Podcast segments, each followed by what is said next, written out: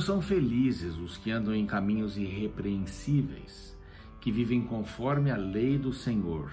Salmos 119, verso 1. Vamos dar uma passeadinha neste que é o maior capítulo da Bíblia, o maior salmo da Bíblia, e que fala sobre a palavra, fala sobre a lei, o cumprimento da mesma, a importância de dar valor à palavra de Deus. Este é o programa Reavivados por Sua Palavra e nós estamos juntos aqui nesta próxima meia hora para estudarmos o capítulo 32 de Gênesis. Você que já está comigo há bastante tempo, que bom, não é? Tem gente que está virando a Bíblia, está começando agora, você é bem-vindo se está começando agora. Se você está na TV Novo Tempo, às três da manhã, às seis da manhã. Esses dias alguém me disse assim, pastor, eu vou começar a assistir às três da manhã. Eu acordo sempre de madrugada e não consigo dormir. Isso, assista o programa lá, ou às seis da manhã também, o programa inédito, às três é a repetição. Do, das seis da manhã. Você que está com a gente no NT Play, você que está conosco também através do YouTube. O YouTube você pode assistir, assistir qualquer hora do dia, revivados por Sua Palavra NT. Esse é o nosso canal no YouTube. E eu tenho aqui, vou dar uma mexidinha aqui no meu computador, só para dar uma saudação, olha, para tanta gente bacana, Verônica Lopes, Solange, uh, Solange da Glória, tem também aqui o, o Diosmar, então, tanta gente, muita gente pedindo oração, viu? Vamos orar uns pelos outros aqui, tem bastante gente pedindo orações aqui. Ah, dá uma olhadinha lá e colabore conosco, orando pelas pessoas que estão aqui no YouTube, nosso canal Reavivados por Sua Palavra NT. Temos aí milhares de pessoas que estão nos acompanhando. Olha, estamos com 350 lá vai mil. Que bom. Se inscreva é, no YouTube, dê o seu like, clique no sininho para receber as novidades também compartilhe a palavra de Deus com seus amigos, com as outras pessoas. Bom, vou estar guardando isso de você. Quero oferecer também para você um curso. Esse curso nós já estávamos oferecendo, oferecemos um pouquinho do Espírito Santo, agora vamos voltar para esse, são os ensinos de Jesus. Os ensinos de Jesus uh, são cursos, são lições muito fáceis de serem uh, feitas, 18 lições. Uh, o que Jesus falou sobre a Escritura, santificação, perdão, sua volta, dinheiro, Jesus falou, falou também. No final, você tem aqui um teste, você preenche o teste, envia para gente, aí tem o endereço tudo certinho e recebe um DVD muito bonito sobre o mesmo tema. É, agora a gente segue em frente, né? Alguns disseram que gostei daquelas luzinhas. Saímos do cenário fizemos, é um bonito cenário cinza aí com a imagem de Jesus atrás. Vamos voltar a gravar na Novo Tempo daqui um, um mês, talvez dois, mas enquanto voltamos aqui para casa. Alguém me escreveu essa semana, disse, pastor, como eu gostava de estar na sua casa. Tá bom, então bem-vindo, bem-vinda, está aqui conosco, você está, estar conosco aqui é muito importante, tá bom? Então pode entrar em casa, fique à vontade, eu estou entrando na sua casa também. Um abraço muito forte para todos vocês que estão firmes aí. Vamos continuar atendendo aí as restrições, vamos continuar usando máscaras, vamos continuar uh, usando álcool em gel, lavando bem as mãos. Uh, a pandemia ainda não passou. Nós ainda estamos aqui à mercê desta situação toda. Uh, os vacinados, eu me vacinei vacinei pela terceira vez já o ano passado e, e creio nisso, eu acredito nisso. É uma, é uma maneira de diminuir os países que não, se, não foram vacinados em massa, como o Brasil foi. Hoje estava ouvindo 75% dos brasileiros estão aí com ou aquela dose única ou as outras doses, né? Mas é importante isso. Tá bem? Prepare-se porque nós vamos estudar o capítulo 32 logo após o intervalo.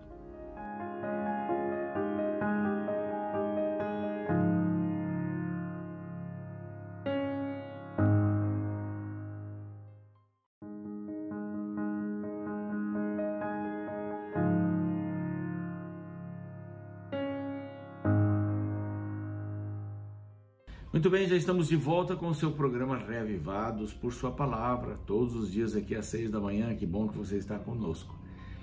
Vamos estudar hoje juntos o capítulo 32 de Gênesis. Você já sabe que nosso estudo aqui estudo não é profundo, não é um estudo teológico. A gente procura tirar algumas lições para aplicarmos em nossa vida hoje. O importante é você nunca deixar de estudar a palavra todos os dias, todos os dias, como alimento, alimento mesmo, e é um alimento espiritual. Então vamos lá? O capítulo 32 começa assim. É a contemplação. Eu dividi aqui em algumas partes. Contemplação, vamos ver aqui. Ah, a consciência pesada, a oração, a pacificação. Ele vai se encontrar com Esaú e a luta, termina com a luta, a luta com Deus no Vale de Jabó, que é um capítulo bem interessante.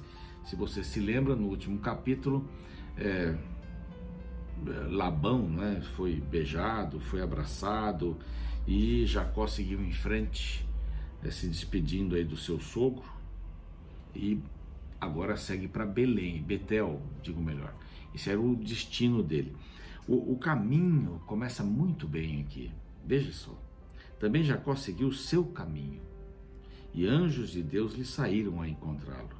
Quando os viu, disse, verso 2: Este é o acampamento de Deus. Chamou aquele lugar de Manaim. E já começa assim muito bem. Os anjos estão mostrando o caminho. Aqui diz assim: ele tomou o seu caminho. Qual era o caminho de Jacó? Era o caminho da vontade de Deus. Caminho da vontade de Deus. Ele sai depois aí de pelo menos 14 anos, trabalhando sete para se casar com uma das filhas, depois sete para pagar o casamento com a outra filha de Labão, né? enganado por ele. Jacó também enganou. É uma sucessão de enganos aqui, viu? São seres humanos então, aqui a palavra diz assim: ele seguiu o seu caminho. Qual é o seu caminho? O caminho dos anjos, o caminho de Deus. Esse é o caminho. O caminho que todos nós devemos buscar. Qual é o seu caminho? O seu caminho é o caminho de Deus. Esse é o melhor lugar. Esse é o melhor lugar. Hoje eu estava fazendo uma meditação bem cedinho aí para uma das é, companhias aqui do 16º Batalhão, da PM São Paulo. Agora estou trabalhando assim voluntariamente, fazendo aí duas vezes por semana uma meditação, às cinco e pouco da manhã, hum, boa. E a gente falava sobre isso, sobre essa proteção de Deus. Qual é o caminho? O caminho é o caminho de Deus, é a vontade de Deus. Se você está dentro da vontade de Deus, está tudo bem. É enxergar o caminho iluminado de Deus. Como é que a gente enxerga o caminho iluminado de Deus? Os anjos estão ali, a palavra de Deus, né? A palavra de Deus. É, quando nós estivemos na África como missionários, é, fomos sequestrados, vários conhecem a história, sequestrados, andamos com os guerrilheiros, e por duas vezes o exército nos achou e quis derrotar os guerrilheiros para nos recuperar, para recuperar os cinco adultos que foram, fomos sequestrados, mais duas crianças pela guerrilha ali naquele país, é, na Angola, país que eu admiro muito, volto constantemente lá. Mas uh, nessa jornada toda, quando eles tentaram nos pegar a primeira vez, o, o Exército Nacional, eh, houve uma dispersão, cada um foi para um lado, cada um foi para um canto, eu me separei da família, todo mundo se separou, foi uma coisa assim absurda. E a minha esposa tem uma experiência muito linda com anjos. Ela estava num caminho sozinha, sozinha carregando a criança. Eu tinha carregado meu filho de um ano e três meses durante o dia inteiro.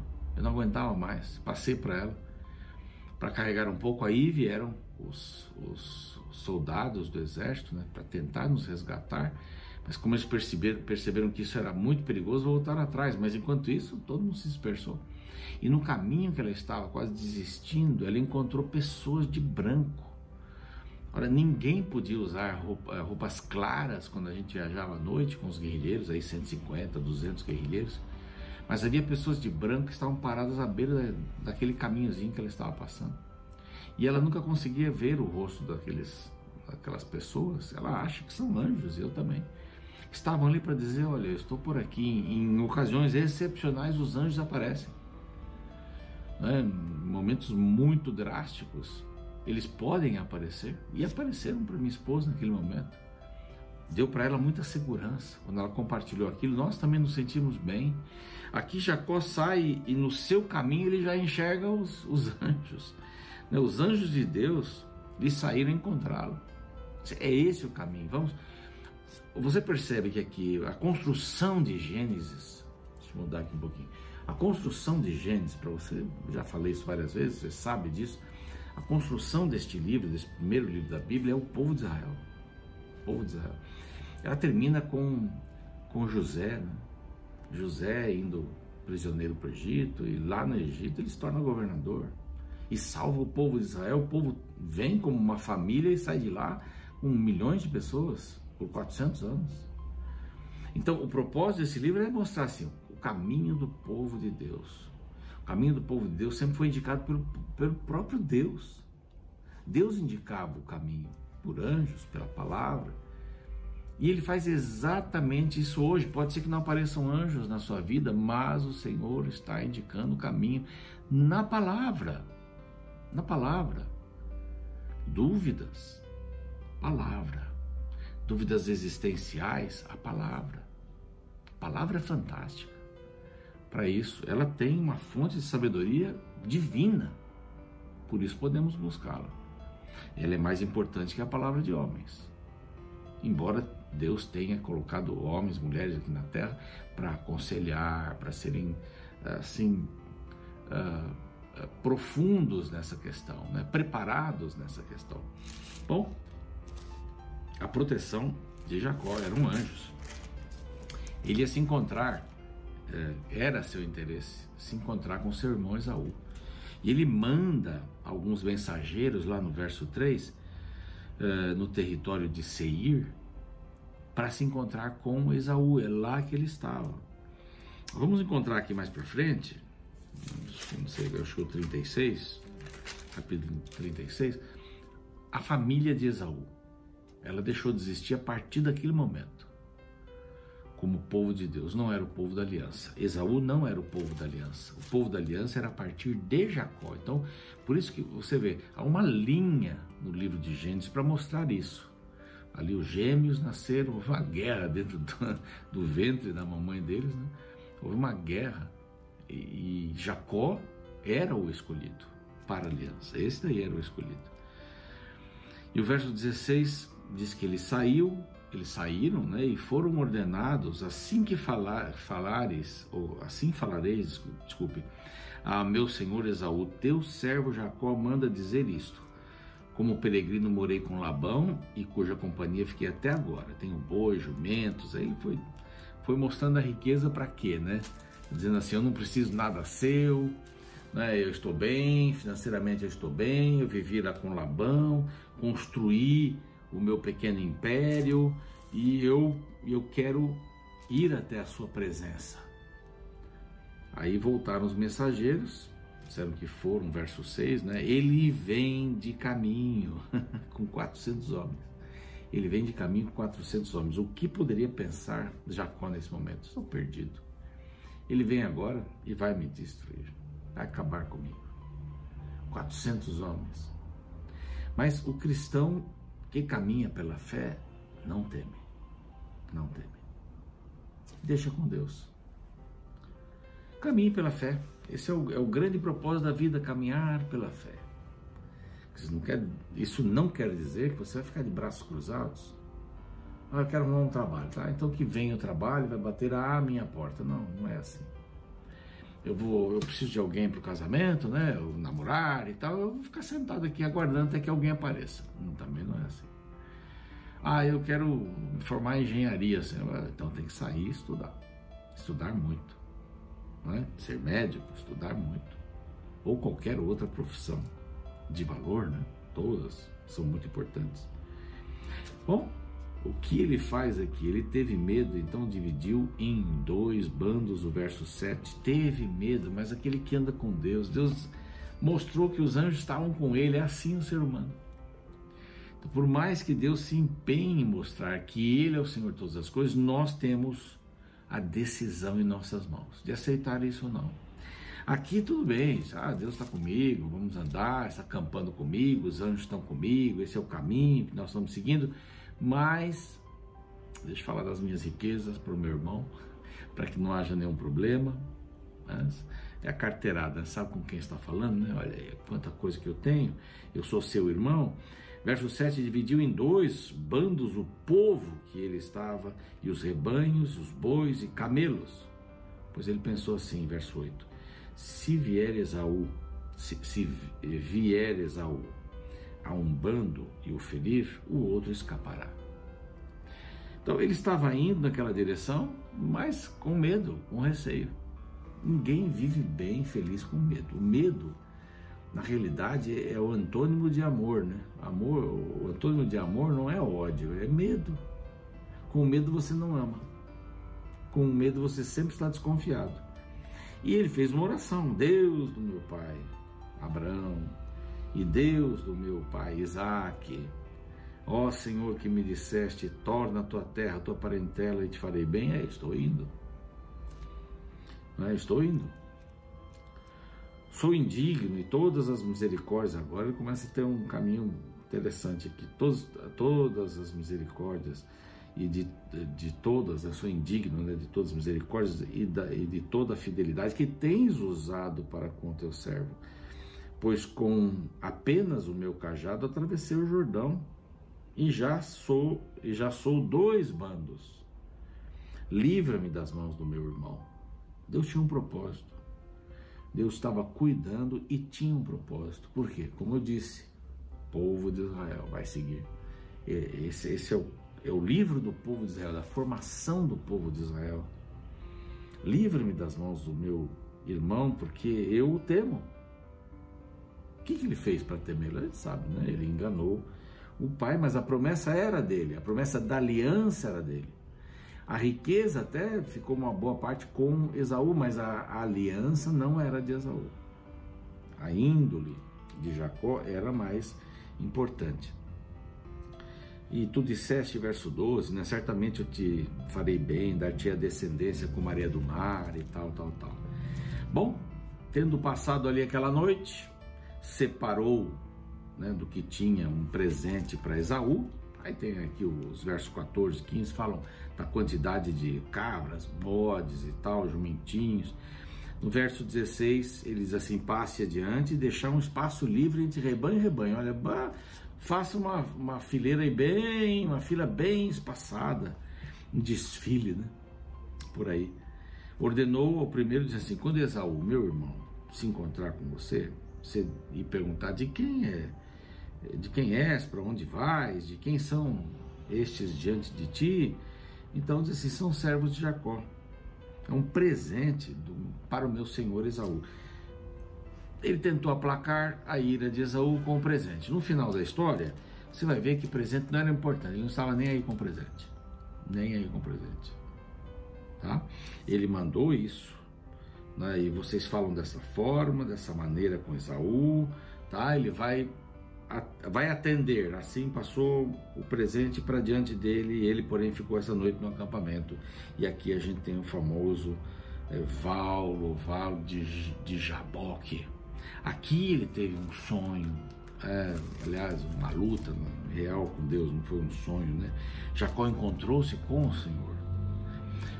Você vê, Deus está preparando um povo a partir de Jacó, as doze tribos de Israel. É muito importante isso.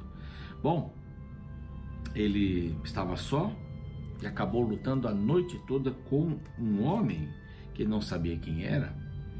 Era, era, um, era o próprio Cristo que estava lutando com ele. É? Esta, esta luta, na realidade, é, a gente até usa essa expressão, né? Deus só pode usar alguém que desiste de lutar com ele.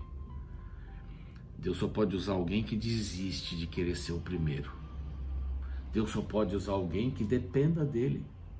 Que dependa dele. E a frase de Jacó, que foi muito importante, foi: se o Senhor não me abençoar, eu não lhe solto. É... Vamos, vamos ter uma paradinha aqui rápida aqui, porque o tempo já está terminando. Isso não quer dizer prosperidade. A teologia da prosperidade até usa um pouco disso daqui. Eu não vou te soltar enquanto o Senhor me abençoar. O problema aqui não eram as bênçãos eh, físicas, não era riqueza física. Aqui o assunto era aliança. Aliança. E Deus tocou-lhe, Deus, Jesus tocou-lhe aí na coxa, num lugar específico, e ele saiu mancando. Por isso, foi uma noite escura, mas o sol nasceu. E ele teve a maior experiência da vida, a luta com Deus. Talvez a sua luta com Deus não seja física, seja física. Lutar com Deus, vai agarrar, vai agarrar em Deus, não seja. Mas seja uma luta de aceitar a vontade de Deus para a sua vida. Aqui Jacó estava passando um momento muito difícil, tanto é que ele fez um, toda uma estratégia. Ele fez a estratégia, não foi de Deus. Ele deu presentes para o seu irmão Esaú. Ele preparou essa questão de deixar lá para trás as crianças e tudo mais, para ele ver as crianças, os filhos dele. Ele quis, ele quis aplainar o caminho até Esaú. Esaú perdoou. Vamos ver o próximo capítulo, eu encontro com eles. É, encontro dos dois. Mas se Deus é Deus e você deixa e você escolheu Deus para dirigir o seu caminho, deixa ele dirigir. Não fique colocando coisas no caminho, você pode atrapalhar. Eu vou ajudar a Deus. Deus não precisa da sua ajuda, ele só precisa da sua decisão, da sua entrega. Aqui a luta do Vale de Jaboque, do Val de Jaboque, né? Ele diz assim: Eu vi a face de Deus e a minha vida foi salva. Então, você pode estar lutando em um momento, num momento muito difícil da sua vida. Creia, creia que, como diz assim, nasceu-lhe o sol. Nasceu-lhe o sol. A noite escura vai passar sem dúvida vai passar. Eu queria orar com você nesse momento. Pai bondoso, te agradecemos pelas lições deste capítulo e foram comentadas rapidamente, mas que possamos tê-las em nossa mente hoje. O Senhor mostra o caminho. É bom segui-lo. É o melhor que podemos fazer. O Senhor aceita a nossa luta para contigo. Mas o Senhor não quer vencer a luta simplesmente porque aquele que luta com Deus ganha quando se entrega. É como alguém que está se afogando, enquanto não se entregar, o salva-vidas não pode salvá-lo. Se alguém que está tentando se salvar com seus próprios méritos, da sua própria maneira, da sua própria cabeça, as decisões, que se entregue hoje ao Senhor. Se a luta está difícil, a noite vai passar, o sol vai nascer. Essa é a promessa do Senhor. Abençoa-nos neste dia, Pai, em nome de Jesus. Amém. Nos tempos bíblicos, os nomes eram muito importantes, não somente por causa do som que tinham, mas pelo significado. Os nomes geralmente eram escolhidos para representar alguma qualidade ou característica de quem os carregava. No caso da família de Isaac, seus dois filhos, Esaú e Jacó, tinham nomes com significados muito curiosos. Esaú significa peludo, em referência à aparência do primeiro filho. O segundo filho, por ter nascido puxando o pé do irmão, recebeu o nome de Jacó, que significava enganador.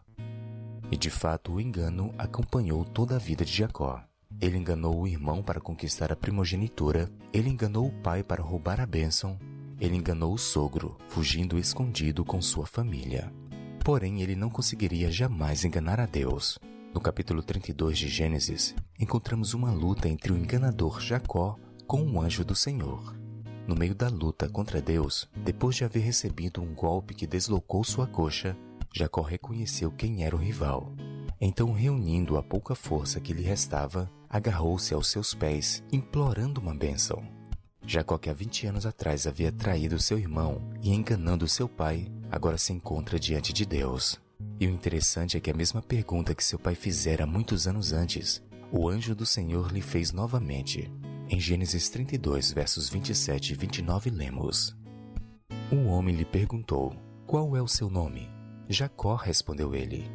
Então disse o homem: Seu nome não será mais Jacó, mas sim Israel, porque você lutou com Deus e com os homens e venceu.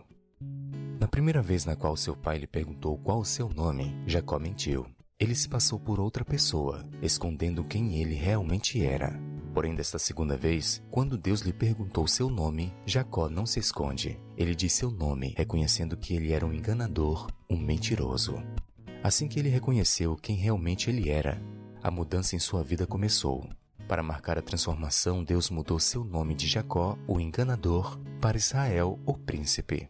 Que mudança tremenda! E sabe, a Bíblia promete que Deus deseja mudar o nome e a história de todo vencedor que se lançar aos pés de Jesus, o Salvador.